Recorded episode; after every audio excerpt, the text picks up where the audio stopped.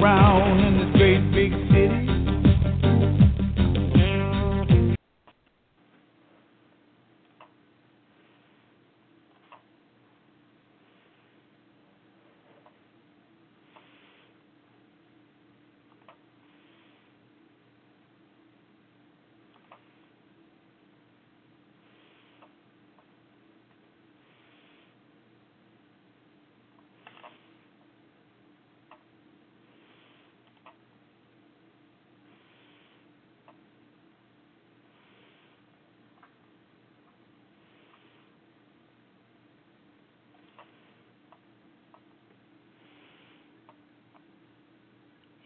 What happened to it?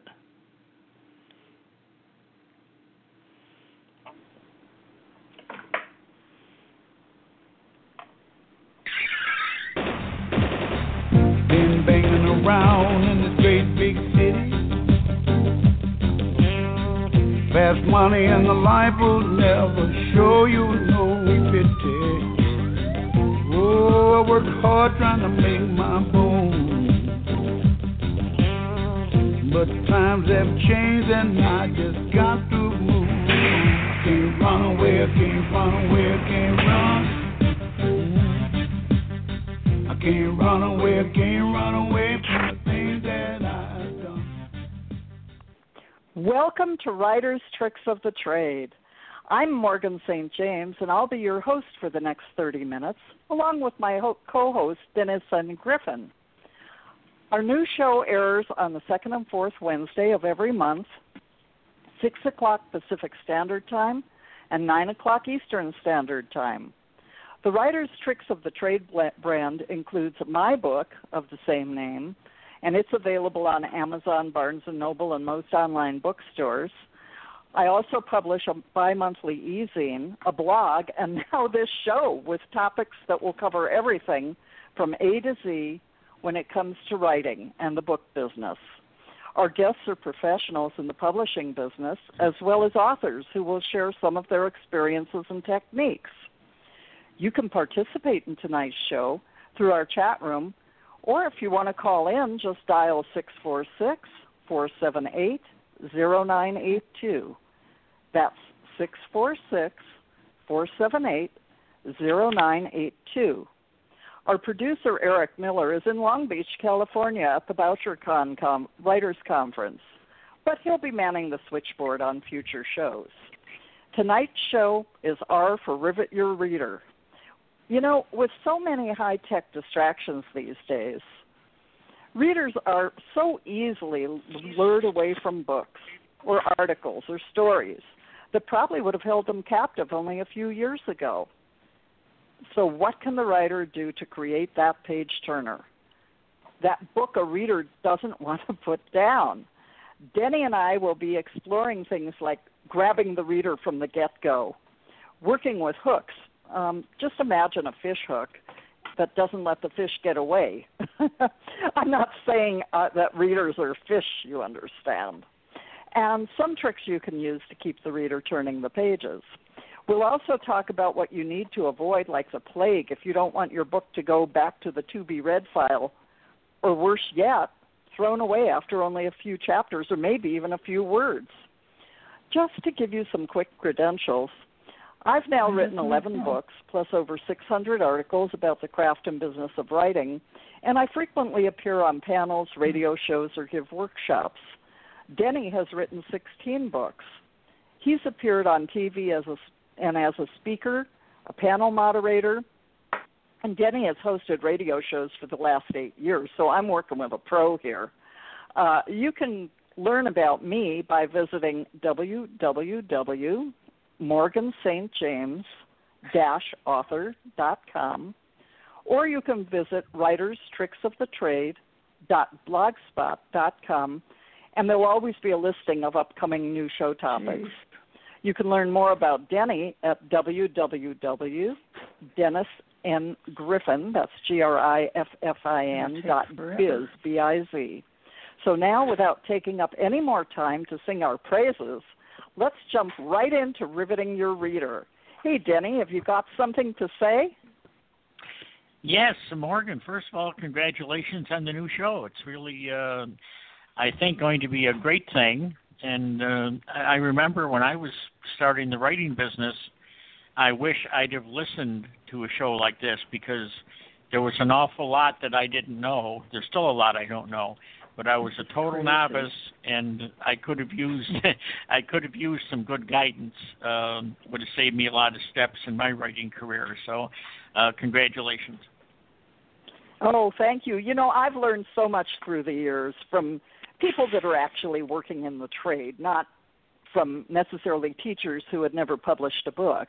Um, when you go to workshops and you listen to shows like this, you find about the stories from the trenches. Um, you know, like what we're talking about now. You give a reader the slightest reason to transfer their attention, and in this day and age, you could lose them. You know, back in the old days, authors could just wax on rhapsodically about anything that popped into their heads or resulted from putting their quill pen to paper. So they'd go on and on describing dark landscapes like the Scottish moors, every detail of a character's home, or they'd lust and desire.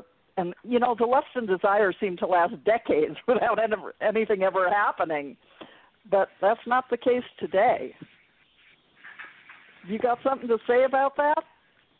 Well, I, I certainly agree wholeheartedly. There there are so many things out there today to, to grab the attention, and I know that uh, my wife is an avid reader, and she uh, she now when she reads a book, and if she isn't grabbed, if, if she doesn't find it to be as, as we're calling a page turner, she will discard that book uh, put it down and may never open it again if she's not if she's not interested. So it's very important to grab the attention and the interest of the reader, and you not only have to grab it, but you have to keep it because, yeah, like you, you say, bet. the slightest distraction, they're gone.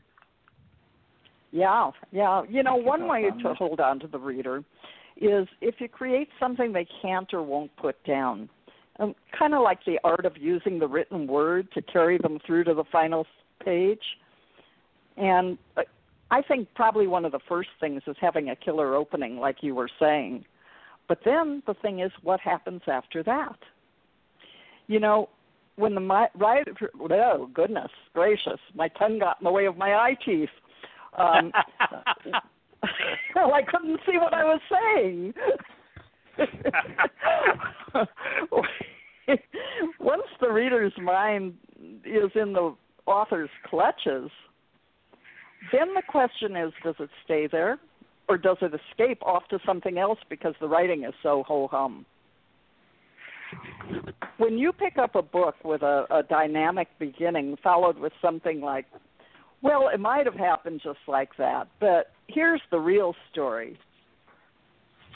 It's a lead that quickly hits a dead end. What do you do when you pick up a book like that? Yes, it's uh, it it can be a a definite, what should I say, turn off or put yeah, down. you know, I look at it and I think, why didn't they just tell me what happened? Why do I have to jump through the hoops? and I'm a That is klutz, true. so I trip on the hoops. It, it's um uh, you know Morgan I I really believe uh, when I first started writing um I, I think uh, one of the first things I was told by by someone I met who had some experience was was I think they referred to it as the lead hook. You know, that was the grabber, the opening chapter, uh, preferably the opening page or the opening fir- uh, first few paragraphs. And um, there wasn't so much thought, I don't think, and I'm going back 18 or 20 years now. There wasn't so much thought then You're about giving away your age, Denny. We're I- just young un- kids here, you know. That's right. But uh, there wasn't the emphasis on keeping the attention because the main thing was you hook them, and then it was just kind of assumed because they had nothing else much to do. They didn't have all the distractions. That no matter how the book was written, they kind of stick with it. If you Yeah, well, that's what I was saying. Like the fish flopping around on the hook, and even if it wanted to get away, it can't. Yeah. Yeah. So you know what? Let's let's take a hypothetical thing. Let's Mhm. set up an example with a hook. Um, let's say maybe the story is about a healthcare organization and they're ripping off the government. So, so let's assume the hook there is was it really conceived and carried out simply to generate record breaking profits as Winston claimed? Okay, so we know Winston is a character. Winston is probably a whistleblower. And now by putting that little question in the reader's mind, you know, was that the only reason that he did it for record breaking profits? So it does tell the reader that there's something wrong. What would you think if you were reading a thing like that? I mean, would you think that there might be something more going on and you wanted to keep reading to find out, well, what's this other thing they're alluding to? Exactly. I would want to get the answer to the question you asked. Was it really conceived? Yeah, so- and I would want to find out. Yeah, so um, the hook shouldn't be buried. You know, it needs to clamp shut at the earliest time, grab onto that reader before they have a chance to consider even the slightest waver in their attention. And give them the rebuttal to that so what before they say it, and then they'll keep reading. I mean, just like you said, you know, something like that would grab you. You'd want to know what was foreshadowed there. What what did Winston have an ulterior motive? And there could have been a gazillion things that would have motivated him to do what he did. So, okay, let's say after that we take them down a road with lots of twists and turns so that we keep the interest churning. And, you know, having lived in California for many years, I think of a canyon like Benedict Canyon with 15 mile an hour hairpin curves, you know, where you if you don't make that curve, you're going to go off the deep end. So you're going to just keep with it. You, you want to see what's happening, and you don't want them to take a detour. So don't even give them a route to take a detour. And you know, I hate books that go off on tangents, and I'm trying to figure out what what's happening in the questions they've posed for me and all of a sudden they're off on a whole different bent and i'm going hey wait a minute. Get back to that story you know? You got five minutes. If you don't get back to it man you're in the trash. And um i i can tell you about one book. I can never remember the title of it but it took place at the high point furniture market in south Car- in south carolina. And i was an interior designer for years. So you know i know about stuff like that. And they had this whole thing where she the author was leading up to this you know you're going to go off the cliff kind of thing and and you're trying to figure out okay okay what's going to happen next? And all of a sudden she brings in a character that hasn't got a darn thing to do with the story and he's some kind of a rug cleaner that ruined a rug because a dog peed on it you know which had nothing to do with the story. And she goes on for two chapters about how this rug cleaner was trying to clean the rug. And i'm thinking oh well maybe this has something to do you know it's a backstory. Something's going on here i don't know about. And then boom the rug cleaner's gone and we're back into the story. So uh, you know those are the kind of things you got to avoid by the, like the plague. And and i do remember when i first started writing the first published book that i actually had was one that has just been reissued in a second edition, A Corpse in the Soup, which was the first Silver Sisters mystery. And my sister and co author, Phyllis, who will be a guest on our show in December, um, we went off on tangents. And we were working with an editor who said, who said exactly what I've just said. You know, you can't take them on a little journey around the park while they're trying to figure out who the killer is or who's going to get killed next. And so we learned an awful lot from that editor. And while there were cute little stories that were kind of side stories, we developed the technique of giving Flossie, the mother, who's an 80 year old former magician's assistant, her husband was one of the five great Harrys of magic. Or, excuse me, I added two Harrys, the three Harrys of magic. And so we made her just be a little forgetful. So she'd start going off on a tangent on a story, and we'd let her have like maybe one line into the story. And her brother in law, who was also a magician, would say, hey, old girl, you're running off the tracks. Does this have anything to do with what we're trying to figure out? And she'd say, no, but it was a good story.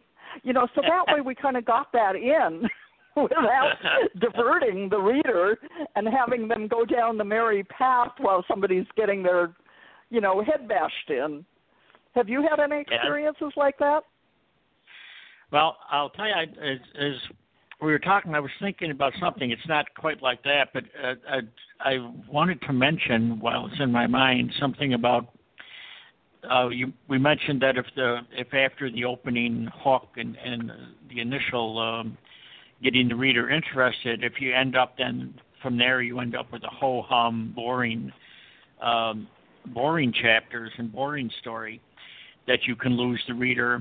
And another way I found that, uh, and I remember this, it was several years ago, I was booked to do a, a segment on a local TV show that uh, profiled local authors, entertainers, artists, and so forth.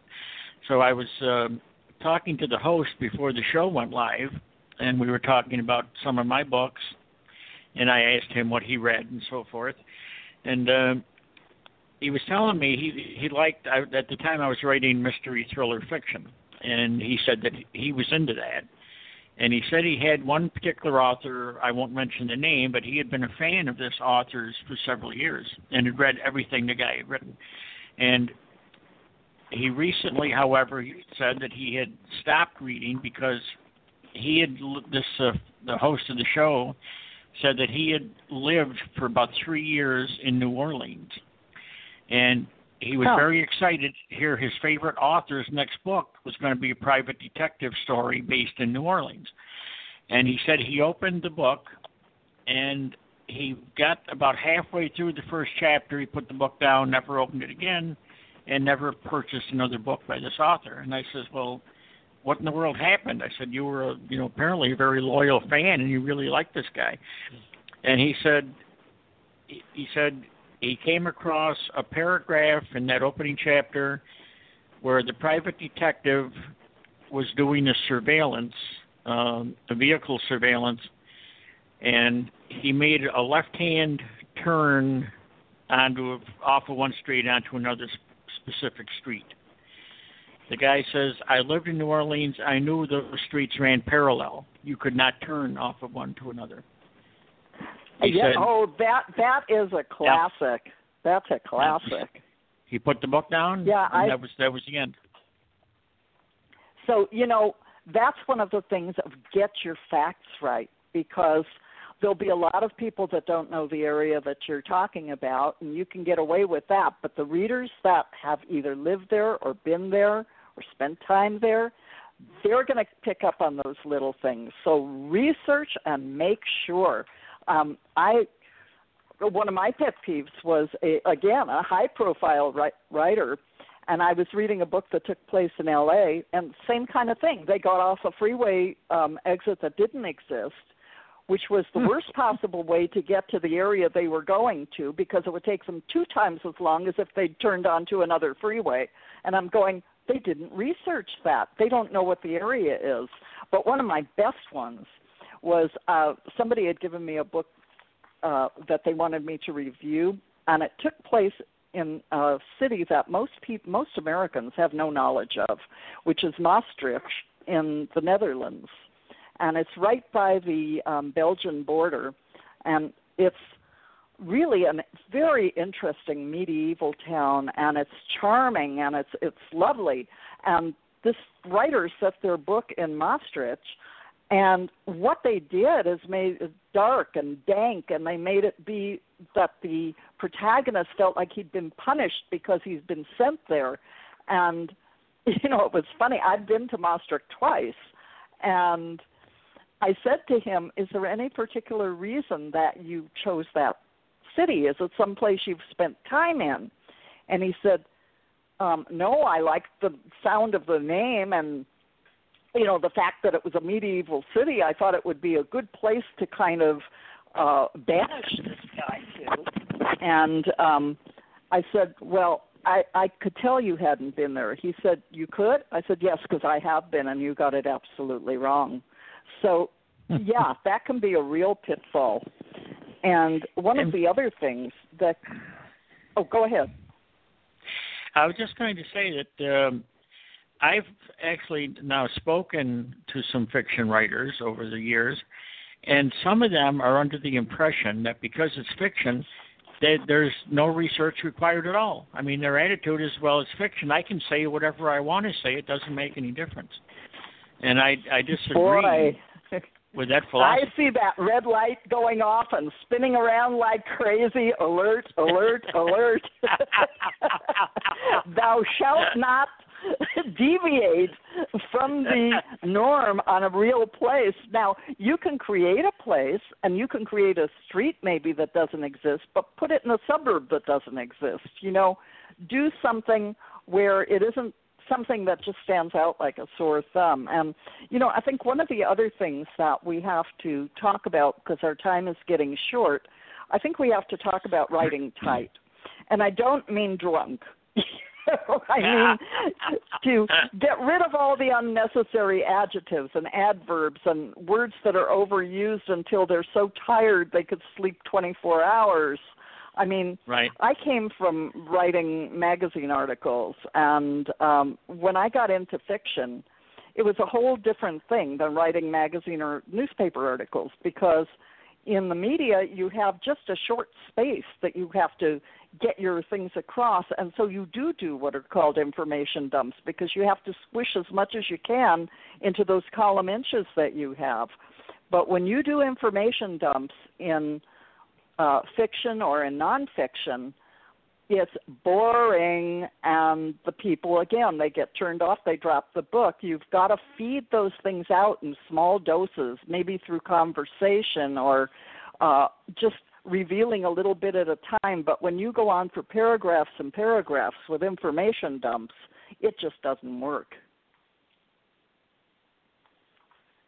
One of my pet peeves by the way and it took me a while to get out of it you know because i'd been conditioned into it. And then here i am writing fiction writing with you. We've written two books together and um, those were both memoirs as told to us.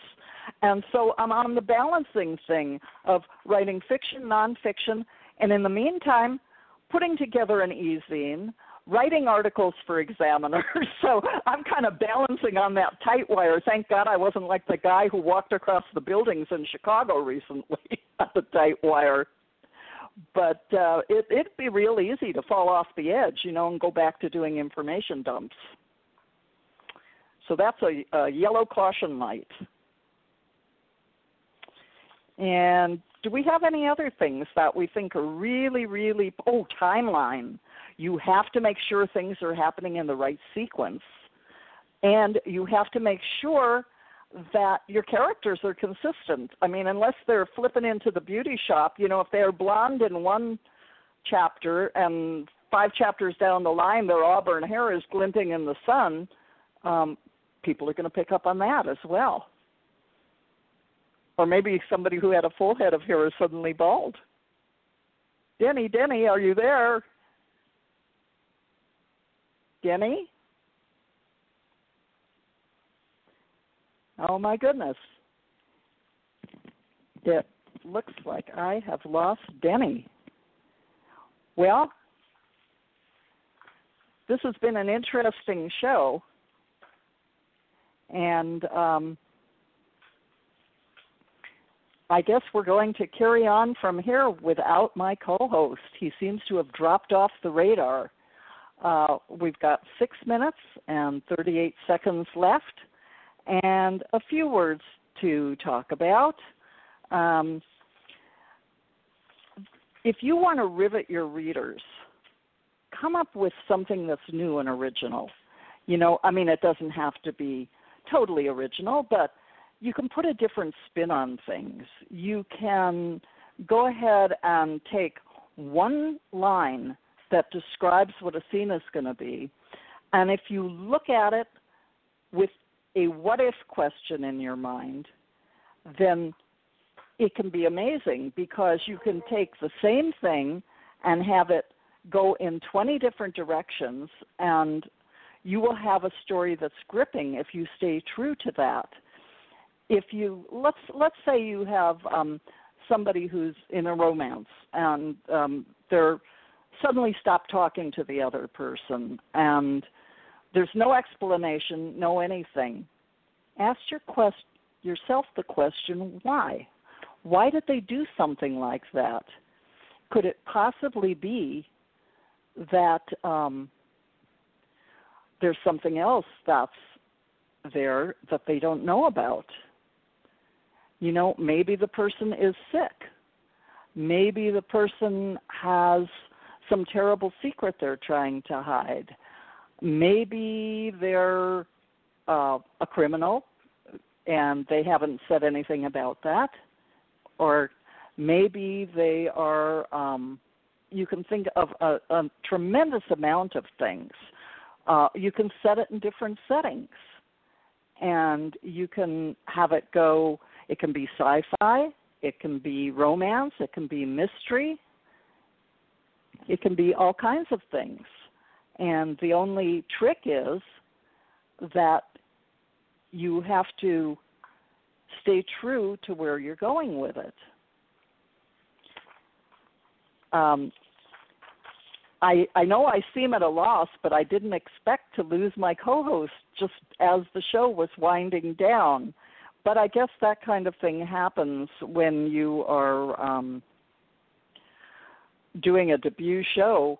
There's always the unexpected. Um, one of the first lessons that I learned when I was transitioning from magazine articles to writing fiction was that you have to keep an open mind. You have to put yourself in that position of the reader and think, what are the things that would make me stick to a book? Think about some of the writers that you really like and what is the talent that they have that keeps you riveted to the book. You'll be surprised at some of the things you come up with. And, you know, I'm not saying to copy their writing style. What I'm saying is to pay attention to the way that they have crafted their book pay attention to the little devices they use. And not only that, but pay attention to the things that you don't like about it. Pay attention to things that make you think about putting a book down and then avoid them like the plague, as I've said before. Because if it turns you off, the likelihood is that it's also going to turn a reader off. You can um,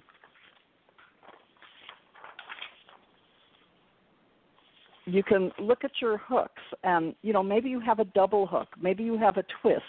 These aren't only for mystery books the twists. The twists are really interesting when you intersperse them and you get your reader going down a road where they think they know where they're going but you're dropping hints along the way. You're doing little things that foreshadow what might be coming fairly soon. And that gets their mind going and that hooks them into the book as well because if in their mind they're trying to solve what could be happening in the future, then they're going to keep turning the pages because they don't want to give up at that point. They want to know, well, where is this going? Did I get it right? Did I take myself down the wrong road?